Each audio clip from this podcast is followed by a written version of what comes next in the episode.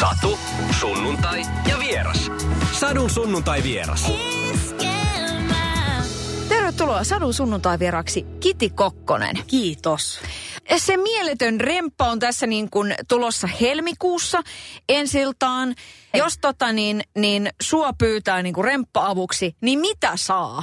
Siis mä uskon, että saa, saa hyvin tällaista niin kuin 50-50, että on niin kuin ammattitaitoa puolet ja sitten täydellistä tietämättömyyttä puolet. Että se on vähän, mutta hyvää seuraa ainakin ja semmoista intohimosta tekemistä. Kuinka helppo sun on sanoa ihan suoraan, että jos et se jotain osaa? Tosi helppo. Kun mä oon jotenkin, mä oon vähän sitä mieltä, että usein maailma näyttäytyy siltä, että ihmiset esittää älykkäämpää kuin he ovatkaan, niin mulla on vähän niin kuin toisinpäin. mä esitän vähän tyhmempää kuin mä olenkaan. Ja mä oon todennut, että se on niin kuin itselleni paljon parempi. Joo.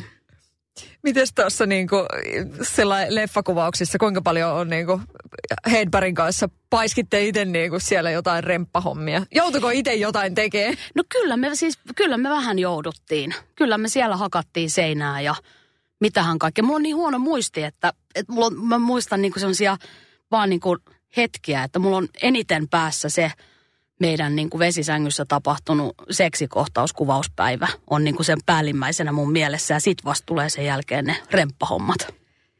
Niin, hei vesisänky ja seksi, niin mm. tota, sehän on, voi back in the 80-luku, niin silloin niin. kaikilla oli vesisänky. Oli. Itse en ole siis henkilökohtaisessa elämässä, niin en ole kokeillut, mutta että tämän elokuvan tiimoilta niin kuiva, kuiva harjoittelima. Kuiva harjoittelua. Kyllä. M- minkälainen feng shui sulla on niin kuin seksi kohtauksista ylipäätänsä? Tai siitä, että, että, ollaan niin kuin, että on paljasta pintaa? Mm, siis ihan hirveän estonen. Ja semmoinen tota, kiusallinen ja omituinen. Että ei, ei se kyllä niin kuin, että joskus nuorempana mä, mulla oli sellaisia niin kuin romantisoituja ajatuksia, että, että mitä sitten, jos näyttelijän työssä onkin jotenkin äh, niin kuin itseään privaattipuolella miellyttävä henkilö ja ja jos siinä jotain kipinä, mutta ei, se, ei siinä kyllä, ainakaan itselläni siis, että se on hyvin tämmöistä teknistä ja kiusallista ja sitten siinä vaan pitää yrittää pitää niin kuin siitä ammattitaitoisesta otteesta kiinni, että siitä selviää. Onko siinä jotain niin kuin eroa? Että onko se, onko se semmoinen niin persoonakohtaista vai onko siinä niin kuin sukupuolieroa myös? Mitä sä luulet? Öö, no nyt on vaikea. Mä en osaa tietenkään kenenkään muun puolesta sanoa kuin omasta puolestani, mutta voisin kuvitella, että siinä, mä en usko, että siinä on sukupuolieroa. Et mä uskon, että se on enemmän persoonakohtainen. Että jotkut ihmisethän ovat vapautuneempia ja toiset eivät. Ja sitten mä luulen, että mullakaan ei ole mikään ongelma, jos se on hyvin perusteltu ja liittyy t- niin kuin merkityksellisellä tavalla siihen tarinaan. Niin sitten ei, mutta jos siinä on vähänkin silleen, että – että nyt on tämmöinen tota, kohtaus, että sä oot töissä ja nyt otat kaikki vaatteet pois, niin sitten, sitten sitä voi olla vaikea perustella. Joo. Niin, että jos mietin vaikka tähän omaan työhön, niin että yhtäkkiä niin. tuleekin silleen, että hei kotonen, vedäs kaikki vaatteet veksi. Niin. Ja nyt niin kuin, niin, niin, joo, niin sitten, että miksi. Niin. Mutta mm. sitten jos se on perusteltua jollain tavalla, niin miksi ei? Sami Hedbergin tapaan tässä samaisessa haastattelussa parin viikon päästä. Millainen mies on Hedberg, koko vartalomies. Niin.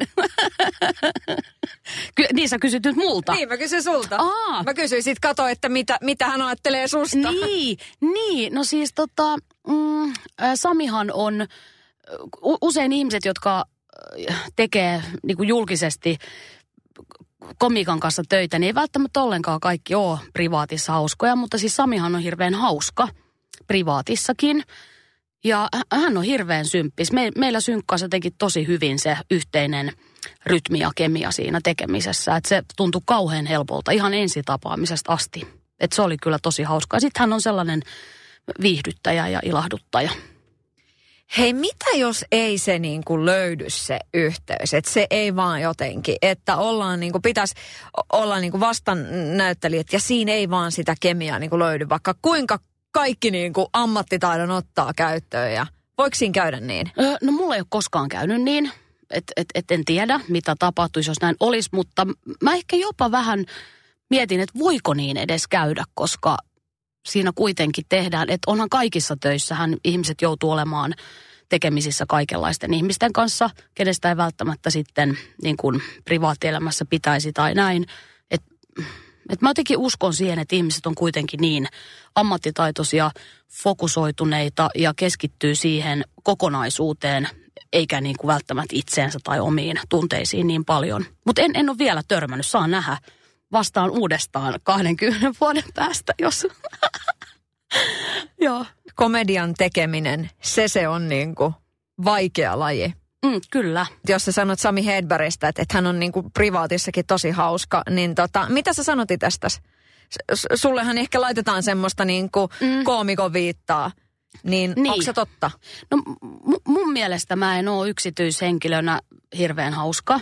Että tota, mä oon enemmänkin semmoiseen melodramaattisuuteen ja pessimismiin taipuvainen yksityiselämässä. Siis totta kai mulla on omat hauskat hetkeni. Että en mä nyt mikään ihan semmoinen niin täystosikko. Mä en siis tosikko mä en ole itse asiassa missään nimessä, mutta että mä oon aika semmoinen niin kuin haikea ja tunteellinen ihminen privaatissa. Oh. Joo. Oh. Kuinka paljon tota sulle niin kuin luodaan sitä, että, että no kun sä oot aina niin, niin kuin jär, järjettömän hauska, että just semmoinen niin kuin kunnon mm. koomikko aina. Koit sä semmoista painetta? Äh, siis mä koen, siis totta kai on tietysti joo tullut sellaistakin, mutta onhan myös sellaista, että ei se ole yhtään hauskaa, että en mä ymmärrä ollenkaan, että mitä, että niitähän on joka, joka lähtöön, mutta en mä oikeastaan välttämättä koe sellaista, sellaista painetta, että mun pitäisi olla jotenkin tietynlainen, koska mä en lähtökohtaisesti tee tätä työtä miellyttääkseni ihmisiä, vaan viihdyttääkseni heitä. Mikä on sun niin kuin, semmoinen ensimmäinen muistikuva, että joku, jonkun tekemä, joku näyttelijän työ on oikeasti niin kuin, viihdyttänyt? Toki sä oot niin kuin, se perhe, mistä sä oot kotoisin, että kyllähän niin kuin, ajatuksena olisi tietysti, että, mm. että, on niin kuin, koko ajan rampannut jotain viihdyttäjää siellä. Mutta tota, mitä sä itse niin kuin, mietit siitä omaa lapsuutta? Mikä se oli se hetki, kun se iski, että, että jotenkin, että toi? Niin, mä en muista semmoista tarkkaa hetkeä mä muistan vaan, että hyvin pienestä asti niin mä halusin ilmaista itseäni ja asioita, että se oli mulle luonteva tapa olla ja toimia. Ja toki mä oon siis ihailut vanhempiani heidän töissään ja pidän äitiäni yhtenä Suomen hauskimpana komediennina, joka yh, hän yhä naurattaa mua ihan hirveästi niin työssään kuin privaattipuolellakin. ja tuota, ää, mikähän se kysymys oli? Kuka on sua niinku viihdyttänyt? No mun äiti on kyllä vi- viihdyttänyt. Mua täytyy sanoa, että tälleen perheen sisällä tämä homma on pysynyt aika hyvin. Ja tuota, toki mun elinkumppanit ovat viihdyttäneet mua elämä yleensä ja ihan arkiset asiat ja kaiken. Mä, mä, mä tarkkailen aika paljon ihmisiä ja tilanteita ja vähän myönnän, tämä on kauheaa, mutta mä myönnän, että mä jollain lailla osittain elän sillä tavalla, että mä vähän kaikessa näen joko elokuvaa, TV-sarjaa, käsikirjoitusta tai hahmoa tai tyyppiä. Sehän on ihan hirveää, mutta tämä on pikkasen totuus, että näin mulla on niin kuin aina ollut. Ja ollaanhan me kaikki ihmiset, jos, jos miettii kokonaisvaltaisesti, niin ollaan me nyt aika, mehän ollaan tosi hurmaavia, upeita, mutta samaan aikaan ollaan me aika hauskoja ja hassuja ja omintakeisia, jos miettii ihan laajasti koko tätä hommaa. Tanhupallo tietysti iso, iso merkittävä niin kuin asia. Tässä nyt just uusi putouskausi käynnistyy. Mm-hmm. Mikälainen suhde sulla on niin kuin tässä kohtaa putoukseen, kun oot, oot niin kuin ollut siinä itse mukana ja nähnyt tavallaan aika paljon, mitä kaikkea se TV-voima niin kuin tuo, tuo tullessaan? No siis mulle oli aika vaikea sen jälkeen, kun oli itse ollut putouksessa, niin katsoa sitä, koska mulle tuli niin haikea olo.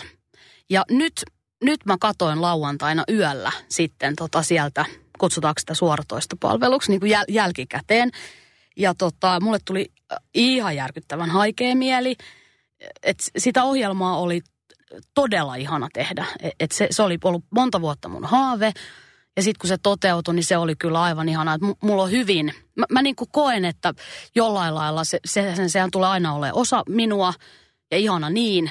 Ja, ja mulla on sellainen olo, että vaikka mulla osa aika arpaa näihin sen jälkeen tapahtuneisiin kausiin, niin silti mä tunnen kauhean voimakkaasti semmoista yhteenkuuluvuuden tunnetta sen ohjelman kanssa. Että se oli kyllä iso, iso asia. Mä jututin Pilvi Hämäläistä viime viikolla ja jotenkin mulle iski se, kun hän sanoi, että tota, et, et, et kyllä saa tulla koittamaan. Että se on hänelle iso asia, että hän voi niin kuin käsikirjoittaa omalle sketsihahmolle niin mm. itse sitä viihdettä. Ja listeen miljoona ihmistä katsoo mm-hmm. sitä. Putouksestakin tavallaan, no, no totta kai kaikesta on niin kuin monta eri mieltä, mutta just tämä, että no että no, no TV5, no, no onko se nyt sitten ja niin kuin näin. Ja sitten niin. että et mä teen tässä mun taidettani ja mä niin kuin hurrasin täällä. Mm. Että vitsi miten hienosti sanottu, että sitähän se on. Kyllä.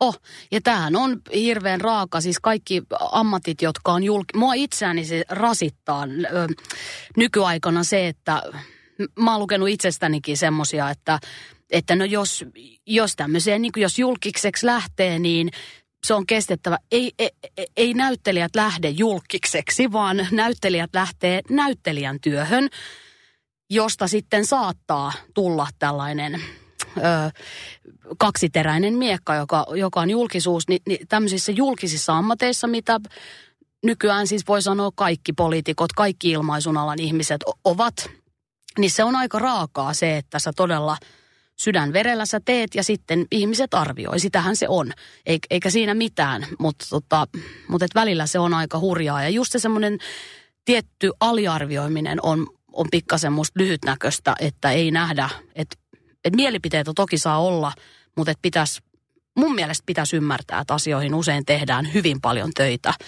ja ne on tehty tosissaan. Että sitten jos ei tykkää, niin ei tykkää, mutta ei ainakaan niin kuin laita sitä mihinkään sellaiseen niin höpölöpökategoriaan, koska sitä harvoin se on. Niin jos miettii jotain urheilijaa, joka valitaan edustusjoukkueeseen, niin ei se ole vain niin kuin tosta noin vaan yhtäkkiä niin kuin kiskassut sen karsentarajan yli sen keihään. Mm. Ja sitten se vaan pääsee edustamaan omaa maata, vaan siellä on, niin kuin, Kyllä. siellä on todella pitkä tie. On. Ja jo se, että hän on edustamassa, on jo valtava asia. Et, et sekin on sellainen jännä, että jos se ei saa kultaa, niin sitten hopea on jo vähän huonompi, pronssi on vähän huonompi. Ja niin kuin, että tässä on jotain sellaista, mikä on ristiriidassa mun oman arvomaailman kanssa siinä semmoisessa, että ellet sä, ellet sä voita tai ellet sä paras, niin sitten se ikään kuin vähän helposti nonsoleerataan. Sinä olet pyrkinyt teatterikorkeaan, mutta et ole, et ole sisällä ollut.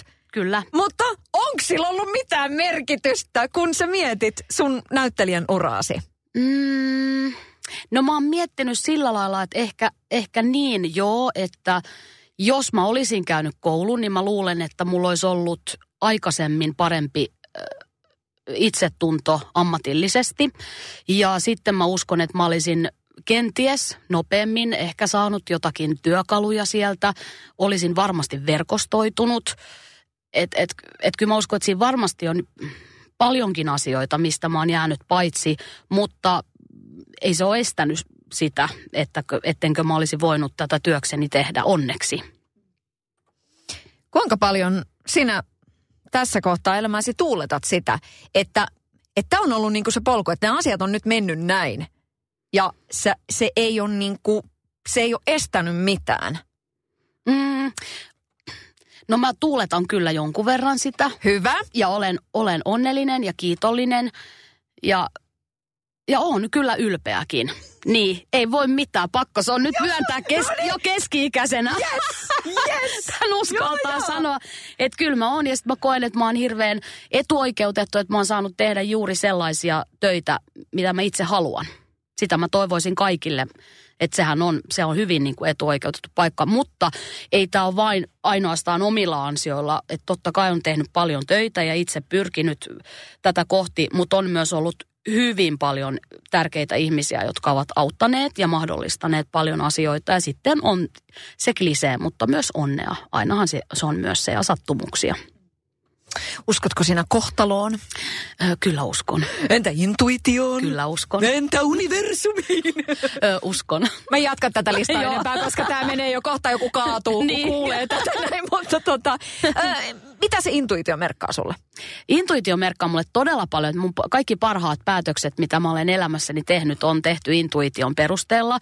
Ja kaikki sellaiset, missä mä oon mennyt oman epämukavuusalueeni ulkopuolelle tai ylittänyt sen oman niin kuin rohkeuteni rajan, niin siitä on aina kohdannut jotain äärimmäisen hyvää. Että, että mulla tulee nyt heti mieleen sellainen, että mä olin ehkä kerran ohimennen tavannut Outi Mäenpään ja mä kirjoitin vuosia sitten Suomen komediateatterin Uusiopersen näytelmän, missä haluttiin antaa ääni näille bonusvanhemmille sekä eroiseille. Ja sitten tuli niin voimakas intuitio minulle ja esityksessä olleelle päänäyttelijälle Ella Pyhälölle, että kukaan muu ei voi ohjata tätä kuin Outi Mäenpää. Ja sitten mä ihan pokkana laitoin hänelle siis Facebook-viestin, että lähtisitkö. Ja mä ihailin Outia ja ihailen häntä siis yhä aivan valtavasti. Että et se oli mulle niinku jotenkin, tiedätkö, mä tunsin semmoisena, että pikku kiti täällä nyt laittaa, että voisitko sä tulla ohjaamaan. Ja hän lähti. Ja, ja musta tuntuu, että siitä aukeni mulle henkilökohtaisesti joku sellainen, että pitää vaan rohkeasti tehdä ja tehdä niitä asioita, mit, mitkä tuntuu. Ja sitten jos se ei onnistu, niin sitten ei onnistu, sitten taas kokeillaan uudestaan. Että älä luovuta, koita uudestaan, on musta ihana sanonta. Sä tiedät sen pikkukakkosen laulun Kyllä. varmaan. Se on ihan mieletön. Niin no.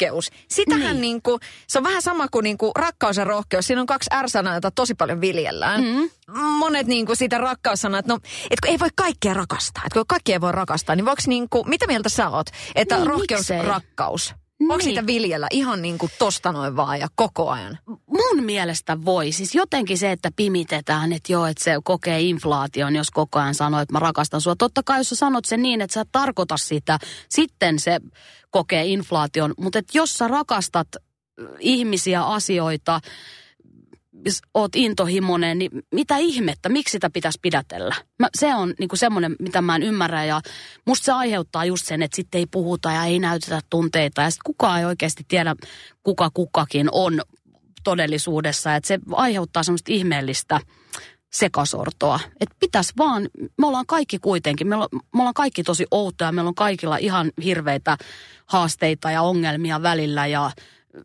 me ollaan eri mieltä asioista ja me ollaan täysin erilaisia kaikki, mutta kuitenkin sitä yhtä ja samaa. Että kyllä mä uskon, että jos olisi enemmän sitä ääneen puhuttua rakkautta ja tekoina, rakkautta ja rohkeutta, niin mä uskon, että tämä olisi paljon paljon parempi paikka kaikille elää ja hengittää tämä maailma. Mm. Sä sanoit Villa Hintikka-ohjelmassa tuosta Tanhupallon menestyksestä, että et se vähän erakoitti sua. Mm. Niin tai menestys ei, ei erakoit, erakoituttanut, erakoittanut.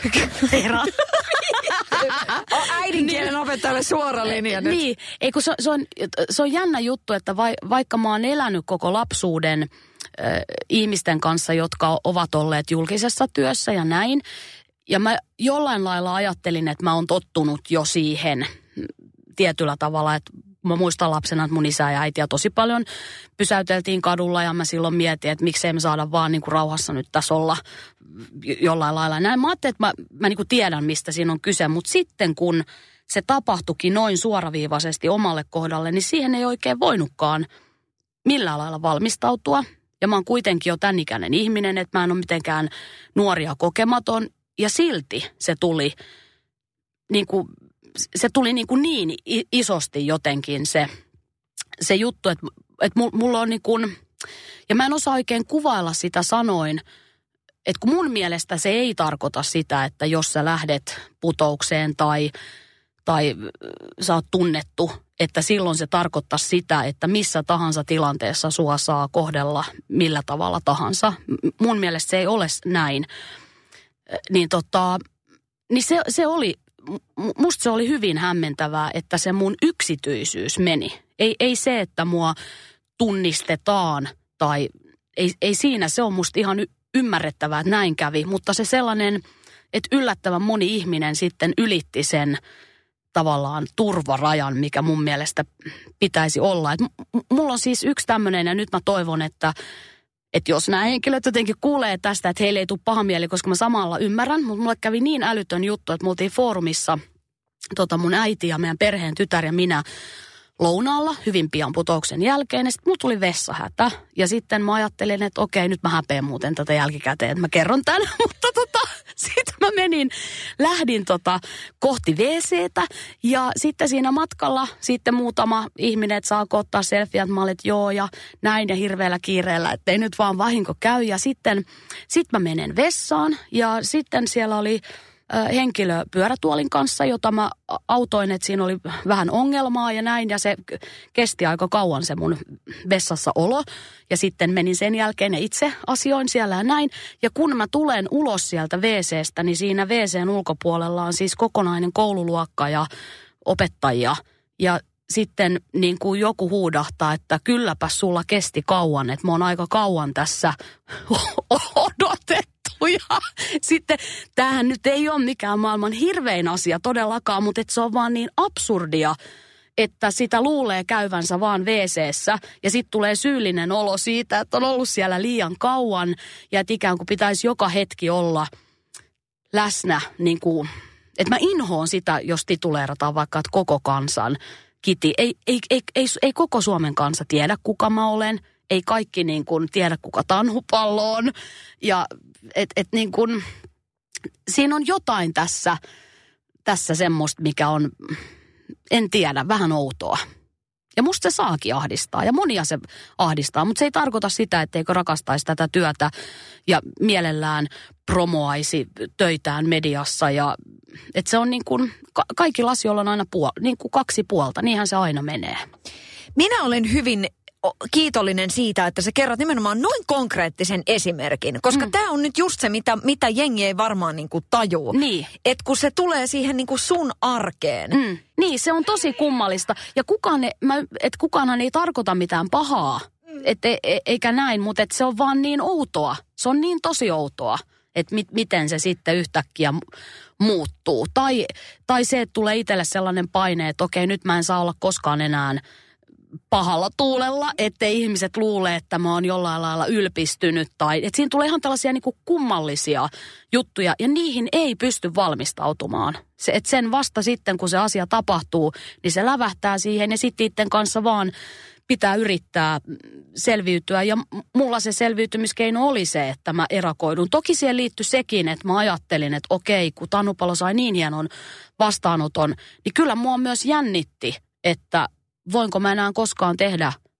mitään, joka ylittää tämän. Että siihen tuli myös tämmöinen henkilökohtainen, henkilökohtainen taso, että onko se sitten niin, että kaikki mitä mä tämän jälkeen teen, niin on jotenkin vähempi arvoista. Että si- siinä on, voi voi, kun siinä on niin monta moneksi. No nythän ollaan niinku kiinnostavan äärellä. Tietysti niin kuin isäsi Ere Kokkonen ohjasi Turhapuro-elokuvia mm-hmm. ja sitten paljon puhutaan Veskun kohdalla just tästä. Nyt kun tuli kirja, että hei, se kaveri on paljon muutakin kuin pelkkä Turhapuro. Mm-hmm. Niin just tämä, mikä tota, millä tavalla siitä jotenkin sitten niin kuin taiteilija itse pääsee niin kuin siitä sit jatkamaan sitä omaa tekemistään? Niin, se onkin, se, se on ihan jännä, jännä asia, koska mä esimerkiksi itse olen, mä on tannupallosta tosi ylpeä, että mä en halua sitä ollenkaan vähentää, enkä mä voi määrätä, että miten ihmiset kokee. Mä, mä en voi niin kuin olla vaatimassa, että hei, nyt mä kirjoitin tässä kolme näytelmää, mä haluan, että tykkäätte näistä kaikista yhtä paljon. Niin kuin, että tämähän on ihan älytön juttu. Että ei tuohon varmaan ole mitään, se vaan menee niin kuin se menee.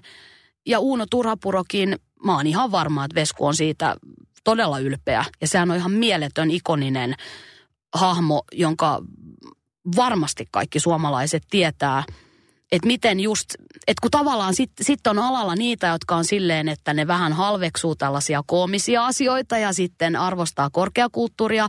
Mutta että sitten samaan aikaan itse kun tekee, niin toivoisi, että se ei jäisi niin kuin sille yhdelle sektorille, vaan että sitten voisi toteuttaa myös monella muulla alalla. Ja sitten on myös tämä, että jos saat näyttelijä, rupeat laulaa, niin joku on sille ei vitsi, miten nolo, eikö nyt pysy vaan niin kuin siinä hommassaan. Ja että tämähän on ihan niin kuin, tämä on tämmöistä sekasortosta. Ei tähän ole mitään ratkaisua. Tämä on tällaista ja ihmiset on kaikenlaisia ja sitten sitä vaan tehdään ja jonain päivänä siirrytään tuon puoleiseen. Oletko päässyt käymään jotain meuhkaita keskusteluja siellä alan sisällä just tästä näin, koska toihan on superkiinnostavaa. Olen, olen ja myös alan ulkopuolella olevien ihmisten kanssa, että kyllä, kyllä näitä, näitä paljon puhutaan. No hyvä, niin. koska mä olin tulossa siihen, että mikä tohon on lääke. No se, kun tuossa alussa puhuttiin, siitä, että jengi puhuisi enemmän. Tämäkin, mm. ihan mahtavaa, että, että se voi niinku nostaa siihen pöydälle. Niin, kyllä. Et mikä tässä nyt niinku näivertää ihmisiä? Niin, kyllä. Joo, se on mun mielestä puhuminen, puhuminen ja puhuminen kyllästymiseen asti kaikista asioista. Silloin kaikki asiat normalisoituu, ihmisten mielet avartuu, empatiakyky lisääntyy – ainakin mulle käy aina niin, että, että mä luulen, että mä oon hirveän avarakatseinen ja hyväksyväinen. Ja sitten mä jatkuvasti törmään siihen, että mitä apua, että nyt mä oonkin niin kuin näin jotenkin suppea katseinen. Mutta sitten kun mä kommunikoin ihmisten kanssa, mä kuulen heidän mielipiteitään, niin koko aika niin kuin se mieli aukeaa. Että se kommunikaatio on musta kyllä tosi oleellinen ja tärkeä asia elämässä, niin sit, sitten asiat on paremmin. Ja sitten loppupeleissä mitä väliä kunhan kaikilla vaan pysyy se fokus, että tekee jotakin tärkeää ja yleishyödyllistä. Ja niin, yritetään vaan selviytyä täältä. Niin, onko se tärkeää, että sen oman tonttinsa lisäksi, mikä on tavallaan sit se, että on nämä niin tämmöiset työvelvoitteet, perhe kautta nämä jutut, mutta sitten ehkä jotain semmoista, mikä edesauttaa – ehkä niin kuin meitä kaikki, koska mulla on jotenkin itselläni päässä semmoinen lause, että meillä on jokaisella velvollisuus luoda toivoa ympärille. Mm-hmm. Että se ei voi olla vaan niin, tämä tämmöinen, että, että mä hoidan tämän mun oman ja vaan mun omat tyypit. Että, että noi naapurilapset saa impata ihan niin paljon kuin haluaa, mutta mun lasten oikeudet, mun omien lasten oikeudet toteutuu. Kyllä, mä, mä, mä uskon tähän täsmälleen samaan. Että mä oon ehdottomasti sitä mieltä, että mun mielestä jokaisen ihmisen kuuluu – ajatella yhteiskunnallisesti ja laajasti, eikä, eikä ollenkaan niin, että kunhan nyt tässä just tälleen, kunhan meidän nyt perheen asiat on tässä kunnossa, niin sitten me voidaan auttaa ehkä naapuria. Sitä mä en ymmärrä ollenkaan, koska me, mehän ollaan täällä kaikki yhdessä ja meidän kaikkien velvollisuus on pitää toisistamme huolta, eikä jättää ketään johonkin niin kuin kärs, kärsimään. Millä tavalla, sä, kun käsikirjoittajan työssä, voit sitten niin kuin tavallaan tuoda sitä yhteiskunnallista puolta esiin? Miten, miten, niin kuin, miten se onnistuu? Mm, mä koen, että se onnistuu niin, että esimerkiksi juurikin käsikirjoittamalla ö, niin pystyy avaamaan asioita, niin kuin ikään kuin laittamaan ne, että mä en tykkää paasaamisesta tai mulle jo, mä en kuvittele, että mä mä tiedän, että joku asia kuuluisi olla näin ja nyt mä näytän sen teille noin ja noin se pitäisi olla, uskokaa mun. Mä en ajattele niin, vaan mä ajattelen sillä lailla, että on havaintoja, mitä on tehnyt ja sitten haluaa ikään kuin laittaa ne vaan näytille, että mitä te olette niin tästä mieltä, mitä tämä, tämä herättää niin sitä pystyy nimenomaan kirjoittamalla tekemään tosi hyvin. Että just tämä uusiopersen näytelmä, mihin viittasin, niin siinä kun antaa sitten äänen ikään kuin näille vähemmän kuuluille, eli eroiseille ja bonusvanhemmille ja kertoo just konkreettisesti, että mitä kaikkia haasteita he käy läpi, niin silloin katsoja kun katsoo sitä, niin ymmärtää ehkä jotakin, mitä hän ei ole itse kokenut ja sitä kautta taas se empatiakyky lisääntyy ja ymmärtää asioita paremmin. Niin tälleen mä uskon, että siihen – voi vaikuttaa yhteiskunnallisesti. Siis kulttuurihan on äärimmäisen tärkeää. Mä en tiedä, onko mitään, joka vaikuttaisi niin paljon yhteiskuntaan kuin kulttuurin eri muodot. Et just sillä, että lisätään keskustelua ja avaretaan katsantokantoja. Sä oot avoimesti puhunut myöskin, jälleen kerran tulee ihan valtava hatunnosto siitä niin kuin lapsettomuudesta. Jotenkin, onko siitä puhuttu sun mielestä riittävästi tavallaan oikealla tavalla tässä maassa? Vai onko se vielä jonkun sortin tabu? Mm, nyt mä en osaa sanoa. Ja sitten mua itse asiassa vähän harmittaa, että mä oon puhunut niin paljon siitä lapsettomuudesta, kun mä en ole lapseton, kun mullahan on bonus, aivan ihana bonustytär, jonka mä koen täysin kokonaiseksi. Ja mä oon niin jälkikäteen sitä miettinyt, että mikä ihmeen vimma mulla oli niin kuin siitäkin niin paljon puhua, mutta et se, se oli niin kuin siinä yhdessä kohtaa elämää niin hirveän vaikea asia, mutta et multa ehkä puuttu sillä hetkellä just se sellainen pitkänäköisyys, että mä olin niin fokusoitunut siihen hetkeen, että nyt, nyt mulle tulee tosi outo olo just lapsettomuussanasta suhteessa itseeni, koska mä en koe, että mä oon lapseton, vaikka mä en ole synnyttänyt biologista lasta. Että mulle se biologia ei ole siinä se juttu, vaan se rakkaus ja läsnäolo. Mutta tota, mut en osaa vastata siihen, että onko tarpeeksi puhuttu ja onko se vielä tabu. ehkä, ehkä, ehkä se on kuitenkin vielä, tai ainakin se aiheuttaa paineita varmaan ihmisille, jotka eivät halua tai eivät voi saada lapsia, niin mä uskon, että tämä meidän yhteiskunnallinen rakenne ja se, miten ajatellaan, että elämä pitäisi mennä, niin kyllä en mä usko, että se on lakannut aiheuttamasta paineita. Mutta tässä tullaan myöskin niinku siihen, että kun aikaa menee ja, ja niinku me kaikkihan niinku muututaan ja, ja kasvamme ihmisinä ja kaikkea. Sitten tulee just tämä, että et nyt mä ajattelen tästä asiasta vähän toisella niin, tavalla. Kyllä. Ja sekin on ihan ok. ok kyllä, niin on. Niin, että mielipiteet muuttuu niin. toivottavasti juuri näin, että kun sit kun vanhenee ja elämänkokemus tulee lisää, niin sehän on toivottavaa. Että mua jo, joskus niin kuin ihan rasittaa, kun on silleen, että että ikä on vaan numeroita. Ei ole. Ikä toivottavasti ei ole, vaan niin kuin, tota, numeroita, et, et, tai että mä tunnen itsen ihan samanlaiseksi kuin kaksikymppisenä. Musta se on, mulle tulee aina vähän semmoinen, että ää, mitä? että eikö ole niin kuin mitään ikään kuin kehitystä tapahtunut tässä, että toivoisin, että olisi. Joo. Ja kun se on just niin, että jostain tulee tähti yhdessä yössä, hän on jältään kakkosel alkava ja sitten on se, joka on tehnyt 20 vuoden, vuoden uran ja niin kuin tavallaan, että et pikkuhiljaa, niin se, että et eihän niitä kilsoja ei mistään saa ei. oikotietä pitkin. Ei saa. Ei niin. millään niin. somesuosiolla. Ei niin. Ne tulee vasta sitten. Ne tulee hitaasti, mutta varmasti. Mm. Sadun sunnuntai vieras.